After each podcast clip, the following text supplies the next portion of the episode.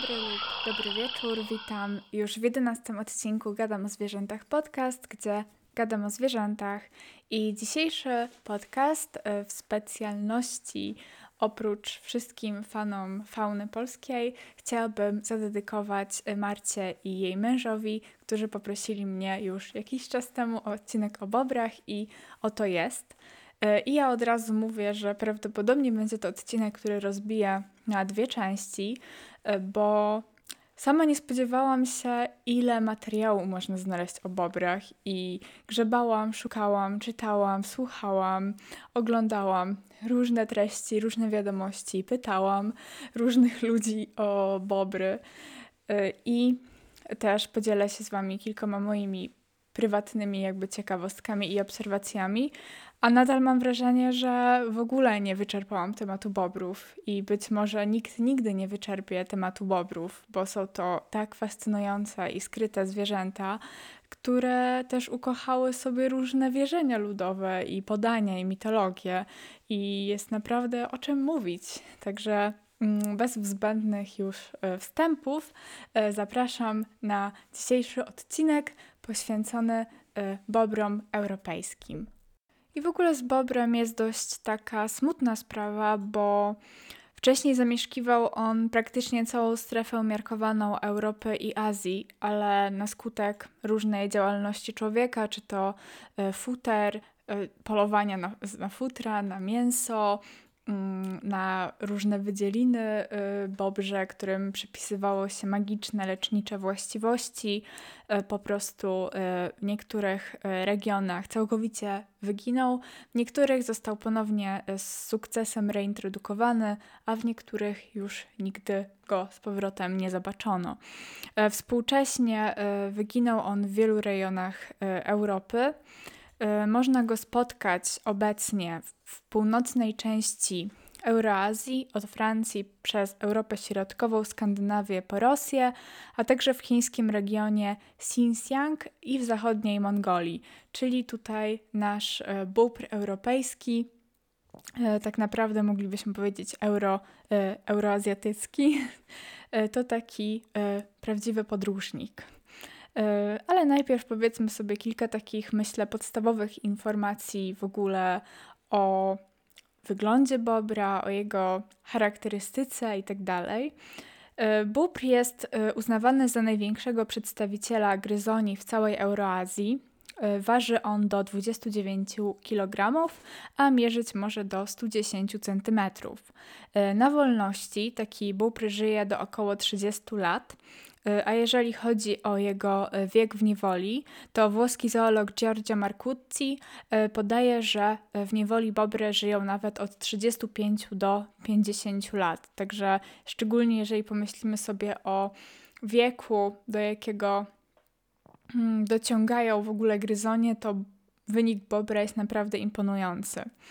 A jeżeli chodzi o aparycję w fizjonomię bobra, to nie będę się tutaj za bardzo e, rozciągać w dyskusji, dlatego że bóbr, e, jaki jest, każdy widzi i każdy e, mniej więcej wie, jak taki bóbr wygląda. A nawet polska nazwa bóbr odnosi się do aparycji bobra, dlatego że wywodzi się od prasłowiańskiej nazwy koloru ciemno-brunatno-czerwono, ciemno-brunatno-czerwonego. Nie wiem, dlaczego miałam problem z wymówieniem tego słowa.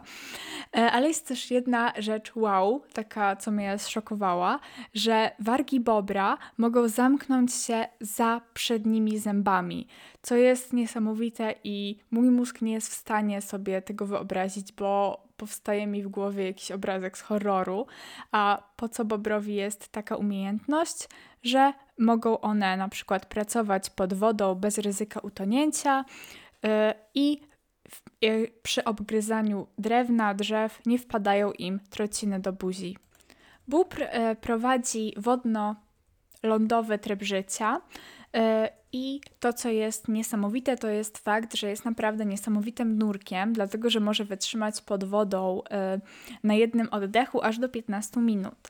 Jeżeli popatrzymy sobie na tylne łapy bobra, to zobaczymy, że są one zakończone błoną pławną. Y, oraz podobnie jak wydra, bóbr posiada trzecią przezroczystą powiekę, która chroni jego oczy podczas pływania, żeby tam się nie dostawała woda. Bóbr ma też specjalne dwuwarstwowe futro, które pozwala mu szybciej się wysuszyć i zachować ciepło po tym, jak wychodzi mokry z wody, oraz też ma taką specjalną umiejętność, że E, jego wydzielina gruczołów przyodbytowych nadaje jego sierści wodoodporność, więc po prostu tą wydzielinę on sobie po sierści e, rozprowadza. Także czochranie bobra już nie brzmi tak sympatycznie, jak mogłoby nam się wydawać. Mm, no i oczywiście ten element bobra, który jest może najbardziej szokujący i taki mm, anoma jest anomalią pewną, e, to jest oczywiście ogon bobra. I ogon ten pełni bardzo dużo, wiele ważnych funkcji. Oczywiście pod wodą taki ogon działa jak ster, ułatwia pływanie. E, na lądzie jest podporą, oraz dodatkowo e, taki ogon jest również naturalnym magazynem tłuszczu i dodatkowo organem termoregulującym. Także naprawdę mamy tutaj cały wachlarz różnych przydatnych mm, charakterystyk, charakterystyk ogonu bobra.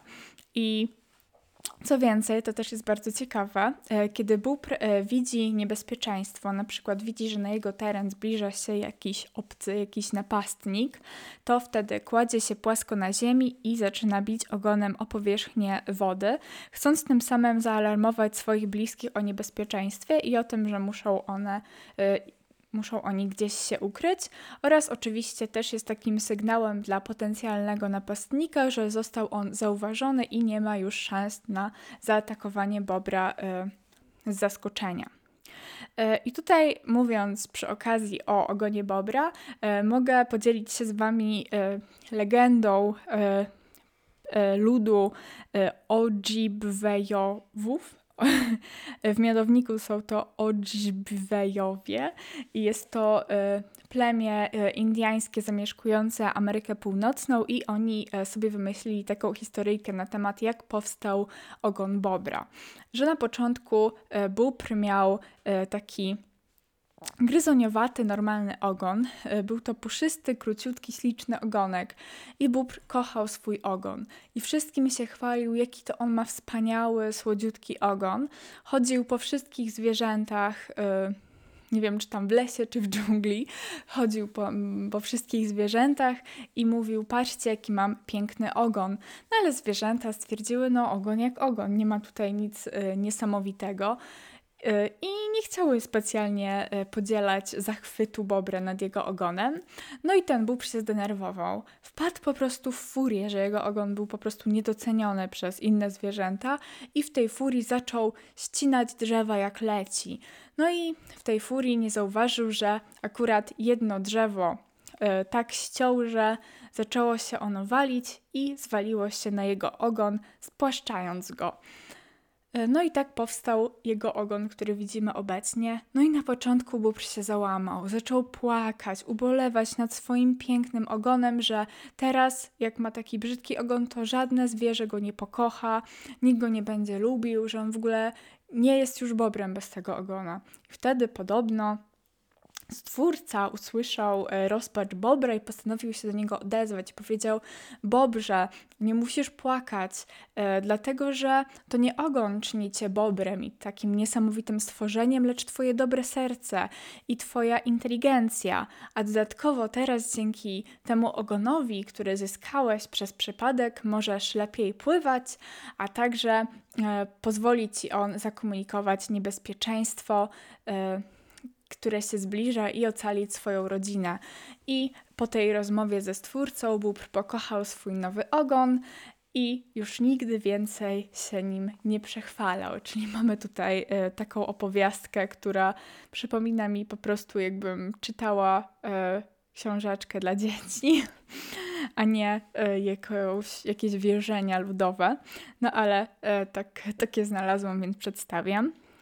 No ale wróćmy do takich podstawowych informacji. E, że bobry oczywiście mają siekacze, długie, silne siekacze, które rosną całe życie i które bóbr musi sobie na bieżąco ścierać i e, takie siekacze bobra są w stanie ściąć nawet bardzo grube drzewa e, o średnicy jednego metra. I jeżeli popatrzymy sobie na zęby bobra, to zobaczymy, że nie są one śnieżno-białe, że kolor zębów bobra może E, wahać się od żółtawego do nawet czerwonawego i nie oznacza to on, że musi on natychmiast zapisać się na wizytę do dentysty, e, tylko jest to dobry znak, który świadczy o e, zdrowiu bobra, gdyż im ciemniejszy kolor zębów, tym większa ilość żelaza w szkliwie. Więc z taką informacją ja mogę powiedzieć, że chyba patrząc na stan i koloryt moich zębów mam dużo żelaza. Hmm. Jeżeli chodzi o temperament bobra, to jest to zwierzę silnie terytorialne i rodzinne. W jednym żeremiu, żeremie jest to takie mieszkanie bobra, zrobione z gałązek zazwyczaj, i w jednym żeremiu żyje zazwyczaj jedna rodzina.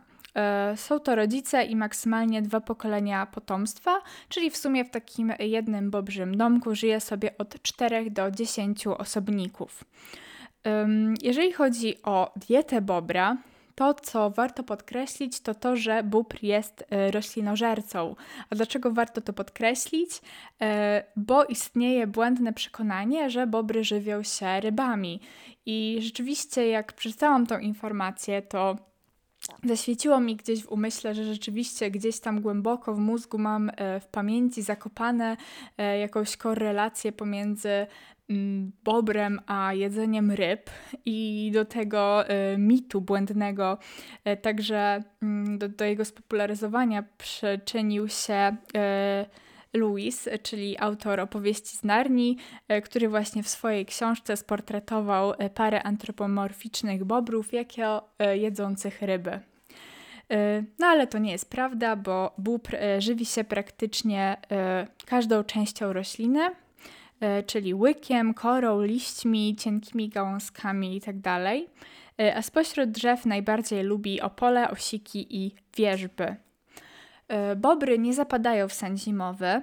E, one sobie po prostu e, wtedy odpoczywają w żeremiu. Nie wiem, co jakiś czas mogą wyjść z żeremia, żeby poszukać pożywienia. No ale żeby wytrzymać sobie taką porę roku bez wychodzenia na ląd praktycznie, to muszą zrobić zimowe zapasy.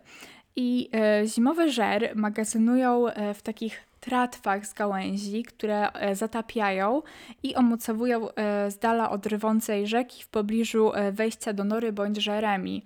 No i w takim celu ma to takie zalety, że zimna woda działa jak chłodziarka, więc bobry mają cały czas dostęp do świeżego pokarmu, a na dodatek no, żer jest ukryty, tak, nie jest na powierzchni, więc nikt raczej tego jedzonka im nie ukradnie. I takie bobrze magazyny żywności mają zazwyczaj od 5 do 19 metrów sześciennych. E, podobno w górach e, te magazyny żywności są trochę większe, bo mają około 25 metrów sześciennych, e, dlatego że w górach zimy są surowsze, więc bobry potrzebują po prostu więcej pokarmu. A rekord jaka była największa taka bobrza zimowa spiżarnia, to była taka, która miała aż 70 metrów e, sześciennych. I tutaj mogę powiedzieć tako, taki polski element, polski smaczek, że mm, bobry na Pojezierzu Brodnickim y, podczas e, zbierania pokarmu na zimowy żer magazynowały także buraki cukrowe, y, dlatego że plantacja tych buraków znajdowała się akurat w pobliżu ich żeremi, no i stwierdziły, że co mają nie skorzystać. Więc możemy powiedzieć, że bobry są takimi oportunistami, że niby jedzą tylko drzewa i wszystkie części drzewa, e, ale e, nie pogardzą też e, jakimiś warzywkami. No i jesienią nie wiem, czy to byli myśliwi, czy farmerzy, czy rolnicy, czy kto, ale znaleziono w norach e, tych e, bobrów e, buraki zabrane aż z 25 arów plantacji. Także myślę, że rolnicy musieli być wściekli, jak zobaczyli po prostu ilość tych wykradzionych buraków. No ale jeszcze mówiąc y, o roślinnej diecie bobra, to oczywiście y, zawiera ona bardzo duże ilości celulozy, która jest trudna do y, strawienia. I bóbr, żeby tą celulozę strawić i żeby pozyskać jak najwięcej składników odżywczych, stosuje specyficzny przypadek koprofagii, która nazywa się cekotrofia.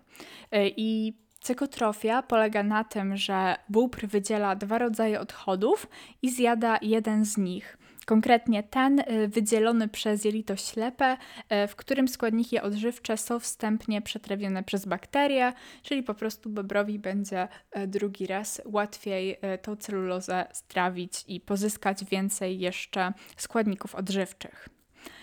I Powiedzieliśmy już, że bobry są rodzinne, y, a więc to łączy się z faktem, że są to zwierzęta socjalne, społeczne.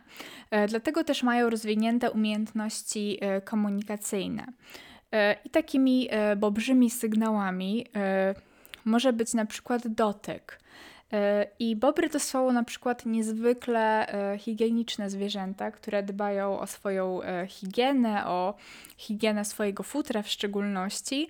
I e, możemy powiedzieć, że mają takie rytuały higieny, że kiedy wychodzą z wody, to siadają sobie na tyłku i wmas wmasowują sobie po prostu łapki o takimi kulistymi ruchami, po prostu, żeby osuszyć, um, żeby osuszyć e, futro. I um, na przykład, jeżeli podczas takiej wspólnej higieny jeden osobnik e, kładzie łapę na karku drugiego, to oznacza to, że chce on wyrazić e, swoją dominację nad nim. Jeżeli e, drugi bóbr e, się na to nie zgodzi, jeżeli się nie podda temu e, dominującemu, to wtedy dochodzi do walki. E, ale dotyk to nie jest jedyna forma komunikacji, gdyż bobry są też wokalne.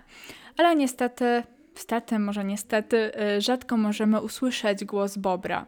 Po pierwsze, dlatego, że to są ogólnie zwierzęta dość skryte, prowadzą nocny tryb życia, raczej stronią od y, ludzi. E, ale też dlatego, że część z kilkunastu wyróżnionych przez naukowców e, dźwięków, które wydziela bóbr, e, jest wydawana w paśmie częstotliwości, która nie jest rejestrowana przez ludzkie ucho. Także nawet jeżeli byśmy chcieli usłyszeć te dźwięki, to jest to po prostu fizycznie dla nas niemożliwe. Ale jeżeli już uda nam się usłyszeć bobra, to najprawdopodobniej usłyszymy coś w rodzaju gwizdów, westchnień, pomruków, odgłosów świni czy sowy, e, a nawet e, kwilenie niemowlaka. I rzeczywiście, może dlatego jest e, taki mit, że bobry płaczą, bo szczególnie dźwięk wydawany przez młode bobry naprawdę brzmi jakby, jak po prostu jakby niemowlę płakało. I oczywiście każdy bobrzy dźwięk pełni inną funkcję. E, możemy wyróżnić na przykład charakterystyczny odgłos powitalny, który wydają bobry po zobaczeniu się po dłuższym czasie mm, z jakimś ze swoich krewnych, e, bliskich, przyjaciół. I e, co ciekawe, w niewoli ten odgłos zarejestrowano, że bobry wydają także na widok swoich opiekunów, co jest bardzo uroczym znakiem, że po prostu bobry traktują swoich opiekunów e, jak część e, stada, jak część rodziny. No i do tego mamy e, dźwięk coś pomiędzy syczeniem a sapaniem i taki dźwięk pełni funkcję sygnału ostrzegawczego, który ma na celu odstraszyć napastnika. Powiedzieliśmy już też sobie właśnie, że bóbr to niezwykle higieniczne zwierzę i bóbr prowadzi nocny tryb życia. E, szczytowa godzina aktywności Bobra przypada na e, godzinę od 22 gdzieś 22-23, a potem ta aktywność stopniowo maleje aż do e, poranka. Zazwyczaj taki bóbr w dzień sobie siedzi w norze, śpi, odpoczywa. Mm, I tak jak powiedziałam, zimą bóbr nie hibernuje, dlatego że zimę spędza we wspólnej komorze nory lub żeremiu. A żeremie jest na tyle niesamowitą konstrukcją, że temperatura tam rzadko spada poniżej minus 10 stopni, a najczęściej w ogóle nie spada poniżej 0 stopni. Nie ma w ogóle tam minusowej temperatury zazwyczaj, także sobie bobry siedzą po prostu w ciepełku. A największy szczyt e, aktywności bobra w roku przypada e, podobno wiosną, kiedy to bobry wychowują młode, oraz od jesieni do zimy, kiedy gromadzą pożywienie. Budują nory lub naprawiają żeremia, żeby przygotować się do zimy. E, to, co jest niesamowite, to to, że w ciągu nocy bóbr może przepłynąć 20 km. Wow! Także mamy tutaj konkurencję dla pływaków.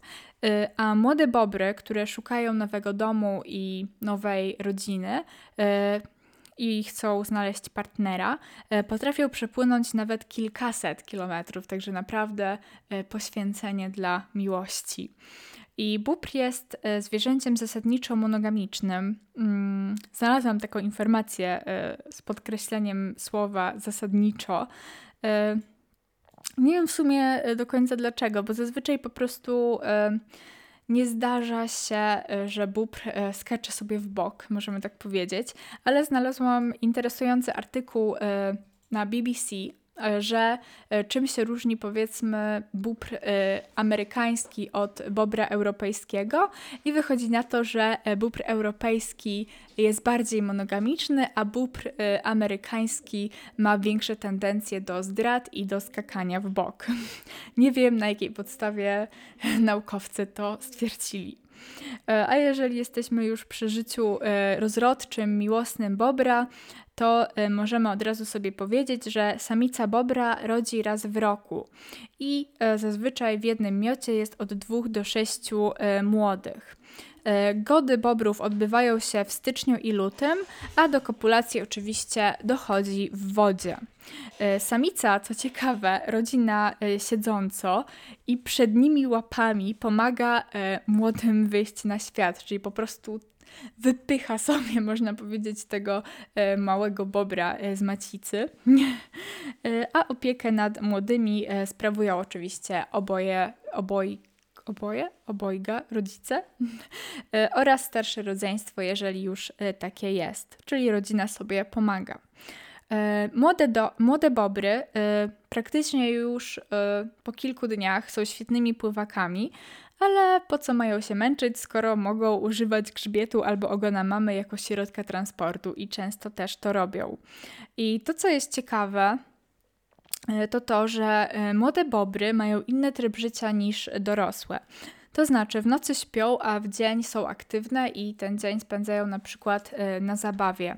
I dopiero po przejściu na pokarm stały i odstawieniu pokarmu mleka stopniowo zaczyna się ten ich e, cykl dobowy zmieniać. To znaczy, e, chętniej śpią w ciągu dnia, a wieczorem e, stają się bardziej aktywne. Także to jest bardzo ciekawe, nie wiedziałam tego. A po, po skończeniu trzeciego roku życia około młode bobry odłączają się od rodziny i szukają nowego partnera dla siebie.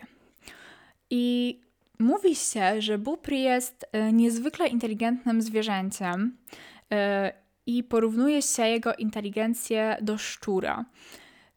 Ale nie jest to taka inteligencja, jakbyśmy sądzili. To znaczy, ogólnie e, łączy się tak na, na pierwszy rzut oka inteligencję Bobra z faktem, że jest on takim niesamowitym architektem i budowniczym.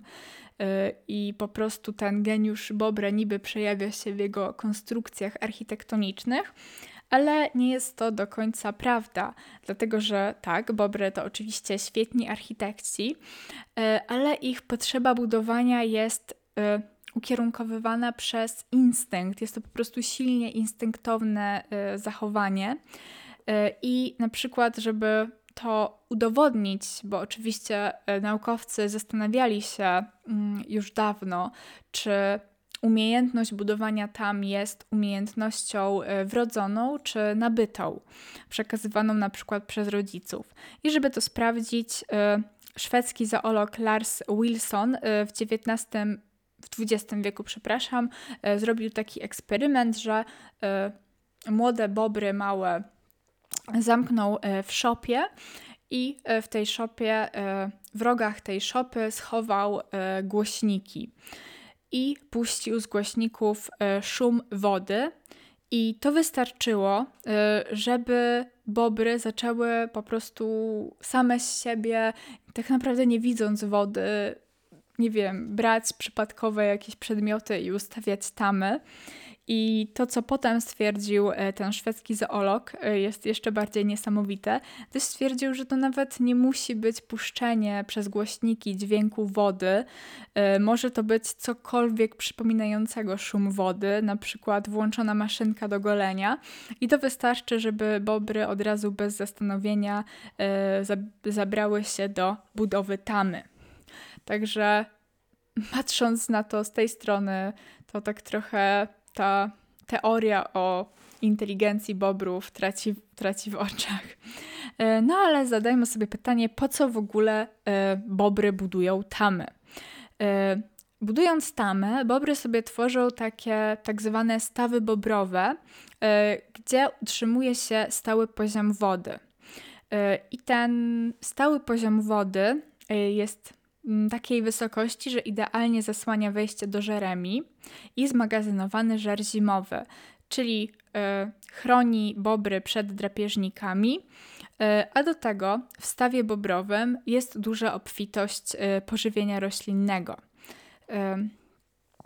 I bobry budują takie tamy z gałęzi, mułu, kamieni, żwiru i to są informacje, które podaje Wikipedia i wszystkie jakieś e, przyrodniczo-naukowe strony. A ja bym z własnego doświadczenia powiedziała, że bobry też potrafią budować tamę e, ze wszystkiego, co znajdą pod ręką, e, gdyż raz podczas spaceru natknęłam się na swoim osiedlu, co było dla mnie szokujące, bo było to bardzo blisko ludzkich zabudowań i cywilizacji, że bobry zbudowały sobie E, Żeremia i Tamę i Wstaw Bobrowy i całą tą menażerię. E, obok e, opuszczonego domu, obok takiego mini lasku i zobaczyłam, że do budowy tamy użyły szpadla. Także no był to, może potraktowały to jako dużą gałąź, albo po prostu stwierdziły, że o, ten przedmiot się nada. Także to naprawdę y, fajnie wyglądało, taki szpadel y, jako podpora konstrukcji tamy. I to, co jest niesamowite, to właśnie, że w przyrodzie, w naturze znamy tylko dwa zwierzęta, dwa organizmy, które e, mają takie zdolności architektoniczne przekształcania tak bardzo mm, krajobrazu. Jest to właśnie bóbr i człowiek. Ale o ile człowiek buduje tamy dla własnej korzyści i często nie na korzyść e, przyrody, to e, działalność bobra często przynosi naturze bardzo dużo korzyści. E, na przykład jedną z takich zalet stawów bobrowych e, jest zachowanie i zwiększenie bioróżnorodności na danym terenie, ograniczenie erozji i przyspieszenie samooczyszczania się wód. I to jest naprawdę niesamowite, na tyle niesamowite, że e, znalazłam to pojęcie na amerykańskiej stronie, więc nie wiem, czy funkcjonuje to określenie w języku polskim, ale że niektórzy ekolodzy nazywają nawet bobry nerkami ziemi. Tak po prostu um, silna i niesamowita jest. Um, jest e, idea, że bobry oczyszczają wody i właśnie przyspieszają to samo oczyszczanie się wód. I oglądałam taki e, wywiad w Dzień Dobry TVN e, z cudownym przyrodnikiem, e, który naprawdę mówił o bobrach z niesamowitą czułością i pasją. oczywiście teraz nie, nie mam zapisanego jego imienia i nazwiska, ale jak napiszecie Dzień Dobry TVN Bobry, to pewnie wam ten wywiad króciutki wyskoczy. I on powiedział takie, moim zdaniem, śliczne zdanie, że gdzie bobry, tam życie. I rzeczywiście tak jest, dlatego że um, okazało się, że te stawy bobrowe, te mm, przerzedzone przez bobry lasy z wyciętymi drzewami, y, że to jest takie środowisko, które przyciąga bardzo dużo zagrożonych e, gatunków, między innymi bociana czarnego, e, który po prostu lubi właśnie takie przerzedzone laski, dużą wilgotność i tak dalej. A do tego mm, tamy bobra jeszcze mają taką niesamowitą zaletę, że e, im więcej tam, tym mniej suszy i mniej wzburzeń wodnych. I tamy bobrów mogą przybierać różne kształty i mogą mieć różną wielkość, e, od pojedynczego progu do imponujących kaskad. I e, tama jest oczywiście taka bobrza cały czas nadzorowana przez bobry i na bieżąco naprawiana. I nawet bobry są w stanie zrobić coś takiego, że kiedy zobaczą, że mm, woda podeszła za daleko i no, że za dużo jest e, tej wody w stawie bobrowym, e, to celowo bobry rozszczelniają tamę, żeby odpłynął nadmiar wody, a potem ją z powrotem e, uszczelniają. I tutaj możemy kolejny polski smaczek dodać, że polski rekord w Tamach y, to rodzina Bobrów w Beskidzie Niskim, która wybudowała i utrzymywała 25 tam na wysokości kilometra rzeki. I jeżeli powiemy sobie jeszcze y, może o naturalnych y, wrogach Bobrów, i są to między innymi wilki, rysie, niedźwiedzie, rosomaki i lisy. Sporadycznie także mogą zagrażać bobrom wydry i norki oraz czasami nawet e, duże ptaki drapieżne bądź duże ryby drapieżne, takie jak na przykład e, szczupak. Jednak oczywiście największym wrogiem i zagrożeniem dla bobrów pozostaje nadal e, człowiek. I tak naprawdę trudno się temu dziwić, dlatego że jak spojrzymy sobie na listę szkód wyrządzanych przez Bobra e, w zabudowaniach ludzkich, to jest to naprawdę długa, szalona lista. E, między innymi e, bobry niszczą wały przeciwpożarowe, bobry blokują drogi i ścieżki z walonymi drzewami, bobry wycinają drzewa w sposób niekontrolowany, bobry podtapiają tereny rolnicze, bobry niszczą linie elektryczne znowu z walonymi drzewami, wykradają zbiory, bobry. I w Polsce za szkody wyrządzone przez bobry, jako że jest to zwierzę chronione, e, na przykład na plantacjach, odpowiada Skarb Państwa. I tutaj mm, e, pan Wajrak podał taką informację, że w latach 2008-2010 e, polski budżet wydał 17 milionów za straty wyrządzone ogółem przez wszystkie zwierzęta chronione, między innymi tak, takie kolosy jak niedźwiedź, żubr, czy też wilki, rysie, a w tym aż 15 milionów poszło e, na odszkodowanie za to, co zrobiły bobry. Także naprawdę niezłe z nich psuje i kradzieje. E, I jeszcze tutaj możemy tak krótko sobie powiedzieć o tym, że bobra lepiej nie dotykać, jeżeli znajdziecie gdzieś bobra w dziczy, dlatego że bytuje na nim bardzo dużo roztoczy i pasożytów. I tak dużo, że serio nawet nie chce mi się tutaj y, poświęcać jakiegoś. Mm, nie wiem, nie chce mi się produkować, żeby wymieniać Wam łacińskie nazwy pasożytów, roztoczy i jakichś innych y, fuj, fuj rzeczy, bo myślę, że dla Was to też nie jest jakoś za ciekawe, e, więc tylko e, zanotujcie sobie, że gdy zobaczę bobra w lesie, to lepiej go nie czochrać, bo mogę się czymś zarazić, albo też nie pozwólmy, żeby nasz pies czy jakieś inne nasze zwierzęta domowe, e, które na przykład zabieramy ze sobą na spacer do lasu, takiego bobra dotknęły, bo niestety mogą one też przenieść jakieś nieprzyjemne rzeczy na naszego pupila. Okej, okay, myślę, że na w tym momencie zakończymy sobie pierwszą część tego podcastu o bobrach, bo widzę, że lecę już ponad pół godziny, a nie przebrnęłam jeszcze nawet przez połowę swoich notatek. Także mam nadzieję, że Wam się do tej pory podobało i że y, z utęsknieniem będziecie czekać na następny odcinek, na kontynuację, więc możemy tutaj powiedzieć koniec części pierwszej i obiecuję Wam, że warto czekać na część drugą, bo to naprawdę będzie roller coaster emocjonalny, historyczny, zoologiczny i dowiecie się takich rzeczy, jakie Wam się nie śniły o bobrach. Mm, I takim razie co? Ja kończę na razie yy, i widzimy się yy, za tydzień na drugiej części podcastu o bobrach. Także cieszę się, dziękuję, że zostaliście ze mną do końca tego epizodu. Mm, mam nadzieję, że Wam się podobało. Jak zwykle like, subscribe i tak dalej. Polecajcie ten podcast swoim znajomym, jeżeli też lubią zwierzątka. Um, oczywiście cały czas możecie do mnie pisać na Instagramie, na Messengerze, na fanpage'u, na mailu. Y, mój podcast jest dostępny na YouTubie i na Spotify'u. Chyba też na Google Podcast, bo wrzucił się tam automatycznie. I widzimy się za tydzień. Do następnego odcinka, do następnego zwierzaka.